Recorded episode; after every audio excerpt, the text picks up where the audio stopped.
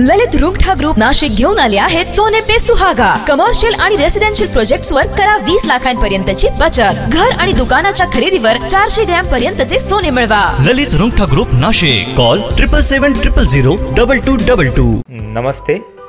दैनिक देशदूतच्या प्री पॉडकास्टमध्ये आपले सर्वांचे स्वागत. ऐकूयात आजच्या ताज्या घडामोडी. करोना लसीची प्रतीक्षा संपुष्टात आली असून आजपासून जिल्ह्यात पहिल्या टप्प्यातील लसीकरणाचा कार्यक्रम राबविण्यात येणार आहे. तेराशे आरोग्य कर्मचाऱ्यांना आज लस दिली जाणार आहे. राज्यामध्ये सर्वाधिक एक हजार चारशे पन्नास पोल्ट्री फार्म नाशिक जिल्ह्यात असून बर्ड फ्लूच्या पार्श्वभूमीवर सतर्कता बाळगली जात असल्याचे जिल्हाधिकारी सूरज मांढरे यांनी सांगितले. बर्ड फ्लूची अद्याप एकही केस नसून याबाबत अफवांवर विश्वास ठेवू नये असे आवाहन त्यांनी केले.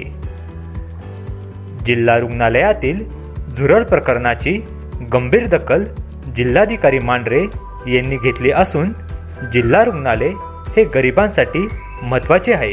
या ठिकाणी स्वच्छतेसह इतर बाबींमध्ये तात्काळ सुधारणा करा असे आदेश जिल्हा शल्यचिकित्सक डॉक्टर रत्ना रावखंडे यांना देत त्यांची कान उघडणी केली.